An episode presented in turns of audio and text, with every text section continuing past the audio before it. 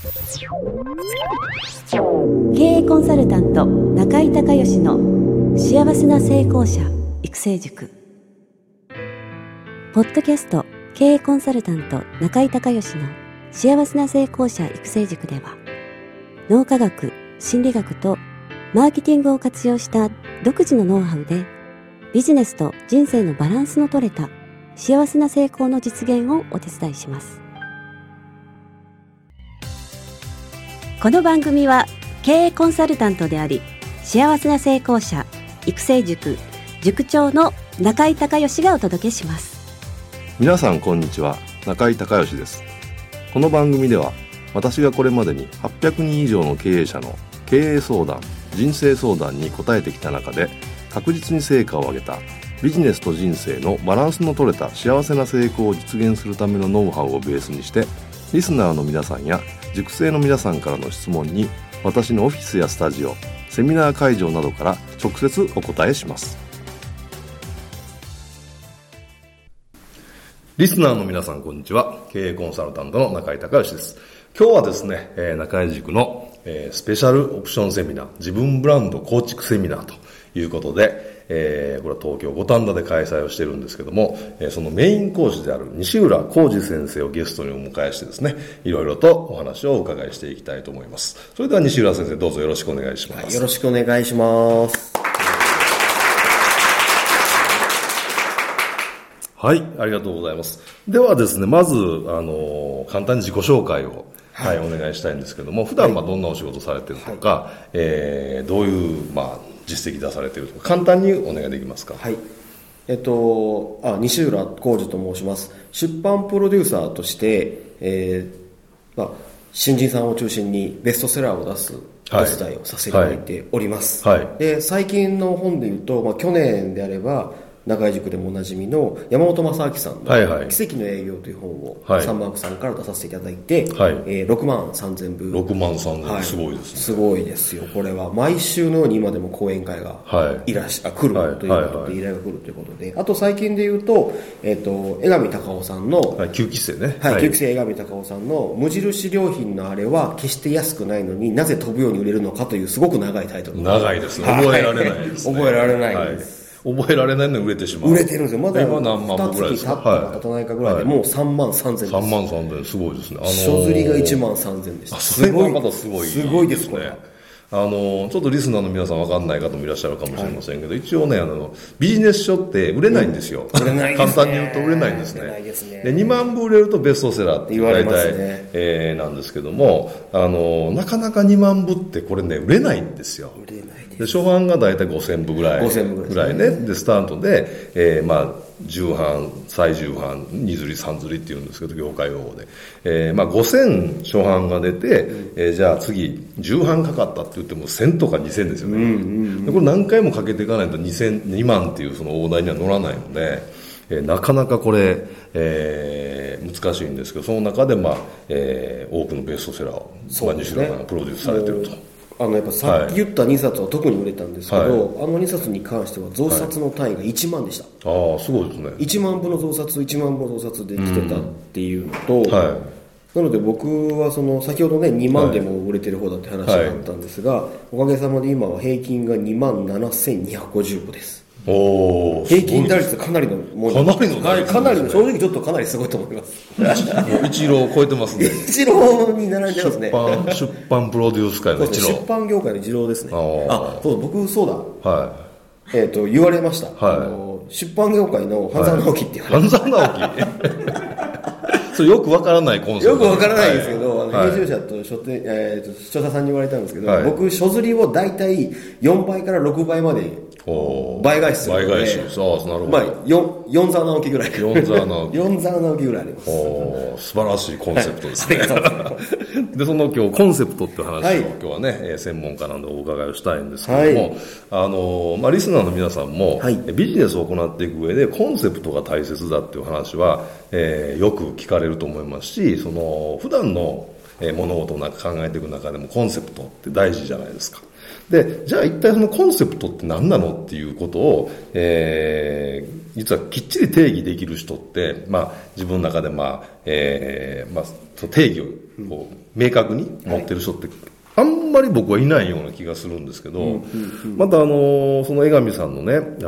無印のあれということで、僕は無地あれっていうふうに関西人なんでいいですね、今まで一番短いですね。短いです、わかりやすいでしょ、はい、無地あれって呼んでるんですけど、無地あれの中でもそのコンセプトが大切だ、コンセプトはこうやって作っていこうっていう、内容あったと思うんですけどね、ちょっと一般の方にそのコンセプトってそもそも何なのかっていうのを簡単に教えてもらえますかね。なるほど、そうですよね、確かに表現いろいろあると思うんですが、僕はもう端的に言ってまして、15秒でブランドの理念を伝えるもの、15秒でブランドの理念を伝えるものがコンセプト、ああ、なるほど。文字数にすると、およそ30文字ぐらいなのではないかなと思います。30文字程度、じゃあかなり短いですね。かなり短いです。もうこの30文字で表現できないようなことは多分理解ができないと思うんですよ。ああ、なるほど。初めての方にお話をしたときに、ちなみに無地あれはフルで何文字あるんですか？あれね、32文字あ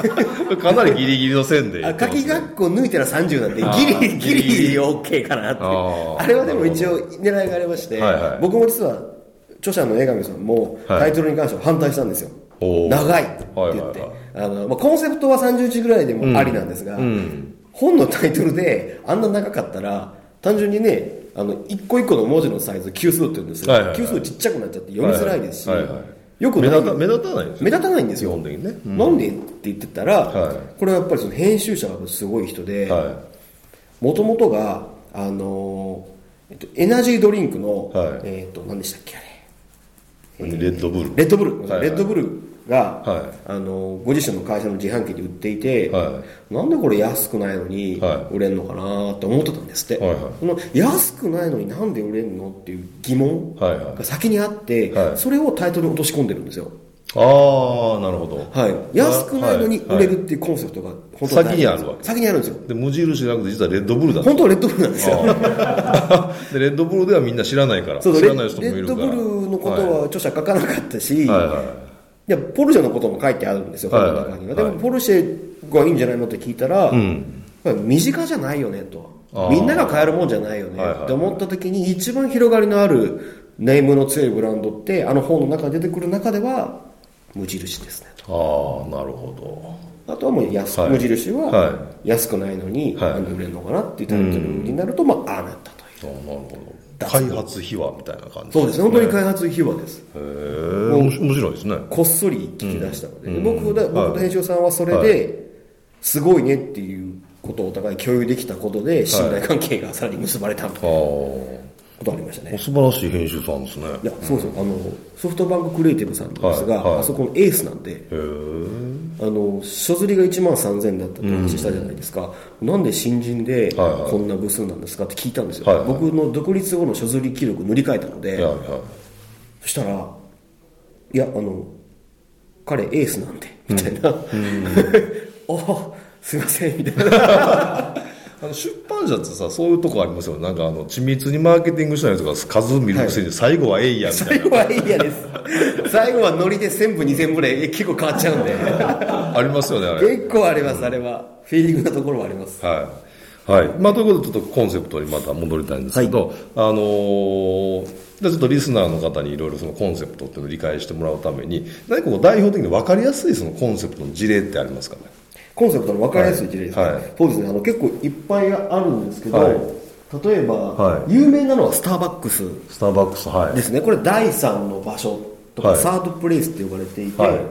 職場と自宅以外のお客様の居場所になるようにっていうのがコンセプトらしいんですね。職場と自宅以外の自分の居場所、いいコンセプト、サードプレイスと呼んだと。もともとこれイタリアのコーヒーショップが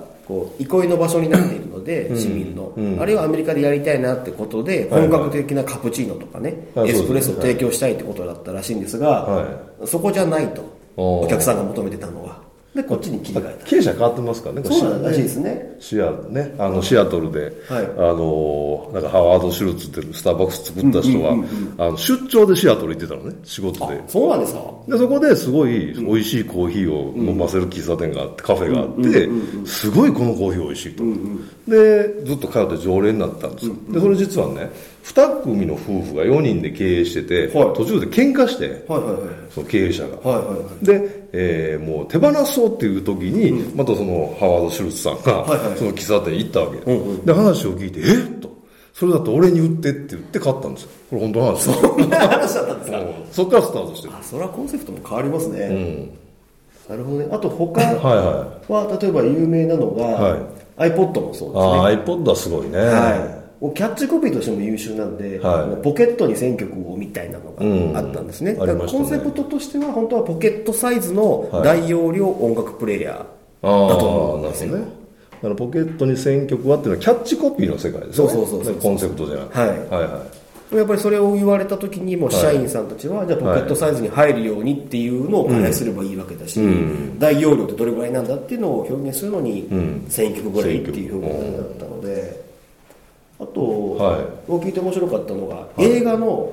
エイリアンあるじゃないですか、宇宙で謎の宇宙人に襲われる、あれは企画会議の時に、宇宙のジョーズやりましょうって言って撮ったらしいです。なるほど。海でね、サメに人食いザメに襲われるって、恐怖心と音楽でどんどん煽っていく感じ、あれを宇宙版でと、分かりやすいですね。恐怖心と音、無音と音とこう交差で入れていくエイリアンの使い方っていうのは、まさに宇宙のジョーズを目指したっていう。なるほど。面白いね。面白いですよね。だそういうふうになんていうんですか、やっぱりいいコンセプトっていうか、そうヒットした商品とか、そういう映画とかっていうのはやっぱりそのコンセプトがすごく明確だし、分かりやすいね。分かりやすい。一回聞いてすぐ分かるっていう、これかなり作ってくるので難しいと思うんですけど。これ難しいですね。例えば西浦先生が本のね、プロデュースするときに、なんか企画作ってきますよね。そういう時にコンセプト先にまず作られると思うんですけど、どんなことに気をつけられて作ってますか？なるほど。やっぱり一つは、特に本であればなんですが、読者のメリットは何かっていうのをすっごい考え抜きますね。一つは読者利益、何をもたらすのかっていうのと、やっぱそれだけだと、伝わらないので、何でそれを提供するのかっていう方法ね、方法、著者の強みですよね。それの表現を、インパクトがあって、新しいものになるかっていうのを考えてすごい出します。なるほどなるほど。ついこの間提案したものは、企画は通って今違うコンセプトにちょっと変えて作ってるんで言っちゃうんですけど、がん患者の余命を2倍に伸ばす〇〇でした。余命を2倍に伸ばすって言い切ってやりました。僕はやっぱり余命が伸びるってすごいじゃないですか。寿命を伸ばすってこれなかなかのことなので、こう一言でこのサービスとか商品、本のことを理念を表現してあげる、必要があるかなと。それは新規性とメリット両方を出すことかなと思います。なるほどなるほど。その読者の利益と、強み、著者の、強み、方法論、このをミックスというか、ミックスして、一つの表現にするというのが、コンセプトの作り方と簡単に言うと、こうなるかなと。なるほどね。で江上さんはね、中井塾生の僕、昔からも知ってるんですけど、もともとコピーライターの出身で、彼は今ワンキャッチ50万、チャージしてるんですけど、1行50万チャージしてるんですけど、そのキャッチコピーの作り方をね、聞いた時に、とにかくその1作品に対して200本以上書くと。200本以上とにかく違う表現を書くっていうことで、その中のこれね、最後選ばれた1本なんだと、これは高いのは当たり前なんですよっていうふうにおっしゃってましたけど、200本書けないと思うんですけど、200本はなかなか出ませんね。我々本作るときにタイトル大体100じゃないですか。100ぐらいですね。あれでも相当しんどいじゃないですか。相当しんどいですね。その倍用の言葉を作るって、もうすっごいクリエイティブだと思うんですけど、やっぱり、どうでしょう、そのコンセプトを、いきなり作れって言われてなかなか作るの難しいと思うんですけど、やっぱり経験と数、やっぱその数は絶対意味合いがありますよね、はいはい、数稽古って何でも必要だとは思うんですけど、うんうんうん、でもまあコツみたいなね、そのまあ初めての人が作るときにちょっとこれ気をつけた方がいいよとか、こういう風にすると割と作りやすいよみたいな、そういったなんか西浦さんのノウハウみたいなのありますか？はい、僕がイメージしてるのが2個ありまして、はい、一つはやっぱ数はまず出すっていうのなんですけど、はい、その出す理由を考えた方がよくて、はいはい、すぐ思い浮かぶのってベタだったり、うん、誰でも思いつくものなんですよ、うん、それを出さないためにまず先に書いちゃう。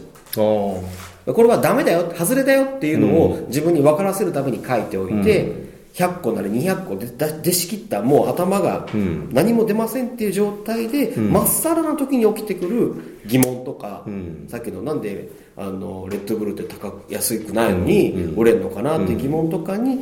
根ざして考えてあげるっていうのが僕の一つのコツ、うん、でもう一つは実は使う時の形に合わせて書くっていうのを大事にしてます。使う時の形、はい、はい、やりがちなのが、はい、ワードとかエクセルでガーって書いちゃうんですよ。あ、はいはいはい、タイトルは、あ、そうね、1マス1個とかで、うん、でもそんなちっちゃいタイトルなわけないですよね。あ、そう、本にしたり、うん、例えば本だったら、うん、でもし企画書に載せるんだったら企画書 A4 だったら A41 枚に事業じゃないですか、うん、つまり僕は、本だったら A4 の紙を横にしたらちょうど本2冊分ぐらいになるんですよ、うん、そう だから1ページに2個同じぐらいのスペースを取っておいて、うん、大体ですね、その4分の1のスペースに3行とかに分けて書くんですよ、うん、どこで開業するかとか、うん、どういう書体で書くかっていうので、うん、受ける印象が大きく変わっちゃうので、うん、なるほどね、はい、そういうその本番に近い形で練るっていうのはすごく大事だと思います、うん、あ、なるほど、うん、今日はいい話を聞かせていただきました。ありがとうございました。ありがとうございました。今日はね、西浦浩二先生にコンセプトについていろいろと教わりましたけども、はい、ぜひ皆さんもね、何か、事業を始められるとか、もしくはその今の事業をさらにバージョンアップさせたいとか、うん、新しいことを始めたいという時に、まずやはりコンセプトありきで、ここがしっかりしていないと事業って発展していかないので、うん、ぜひ今日のね、ポッドキャスト、多分今日情報が多いので、何回も聞かないとわからないと思うんですけど、何度か聞いて、この作り方っていうのをね、マスターしてもらってトライしていただければなというふうに思います。本日はどうもありがとうございました。ありがとうございました。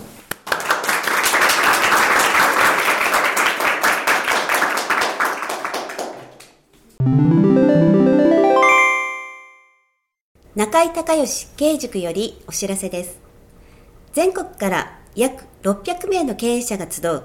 中井孝義経営塾第11期生の募集が始まりました。つきましては、中井孝義経営塾幸せな成功者育成6ヶ月間ライブコースのエッセンスを凝縮した1日特別講座が4月10日木曜日の東京を皮切りに、大阪、名古屋、京都におきまして全9回開催されます。リスナーの皆さんは定価3万円のところ、リスナー特別価格1万円で受講していただけます。お申し込み手続きは中井孝義ホームページ1日特別講座申し込みフォームの紹介者欄にポッドキャスト0711とパスワードを入力してください。特別価格1万円で受け付けましたという自動返信メールが返ってきます。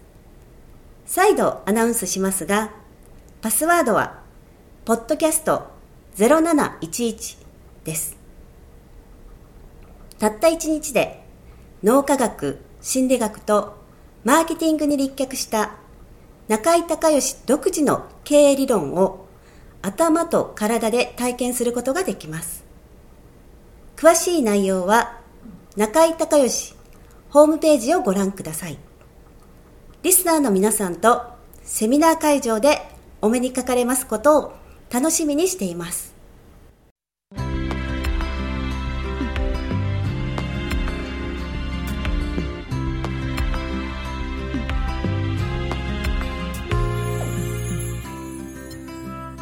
今回の番組はいかがだったでしょうか。あなた自身のビジネスと人生のバランスの取れた幸せな成功のための気づきがあれば幸いです。なお、番組ではリスナーの皆さんからの中井孝義へのビジネスや経営に関する質問を募集しています。質問はホームページの受付フォームからお願いいたします。また、全国各地から約400名の塾生が通う幸せな成功者育成塾に関する情報はホームページをご覧ください。 URL は http://www.magiclamp.co.jp http://www.magiclamp.co.jp または中井孝義で検索してください。ではまたお耳にかかりましょう。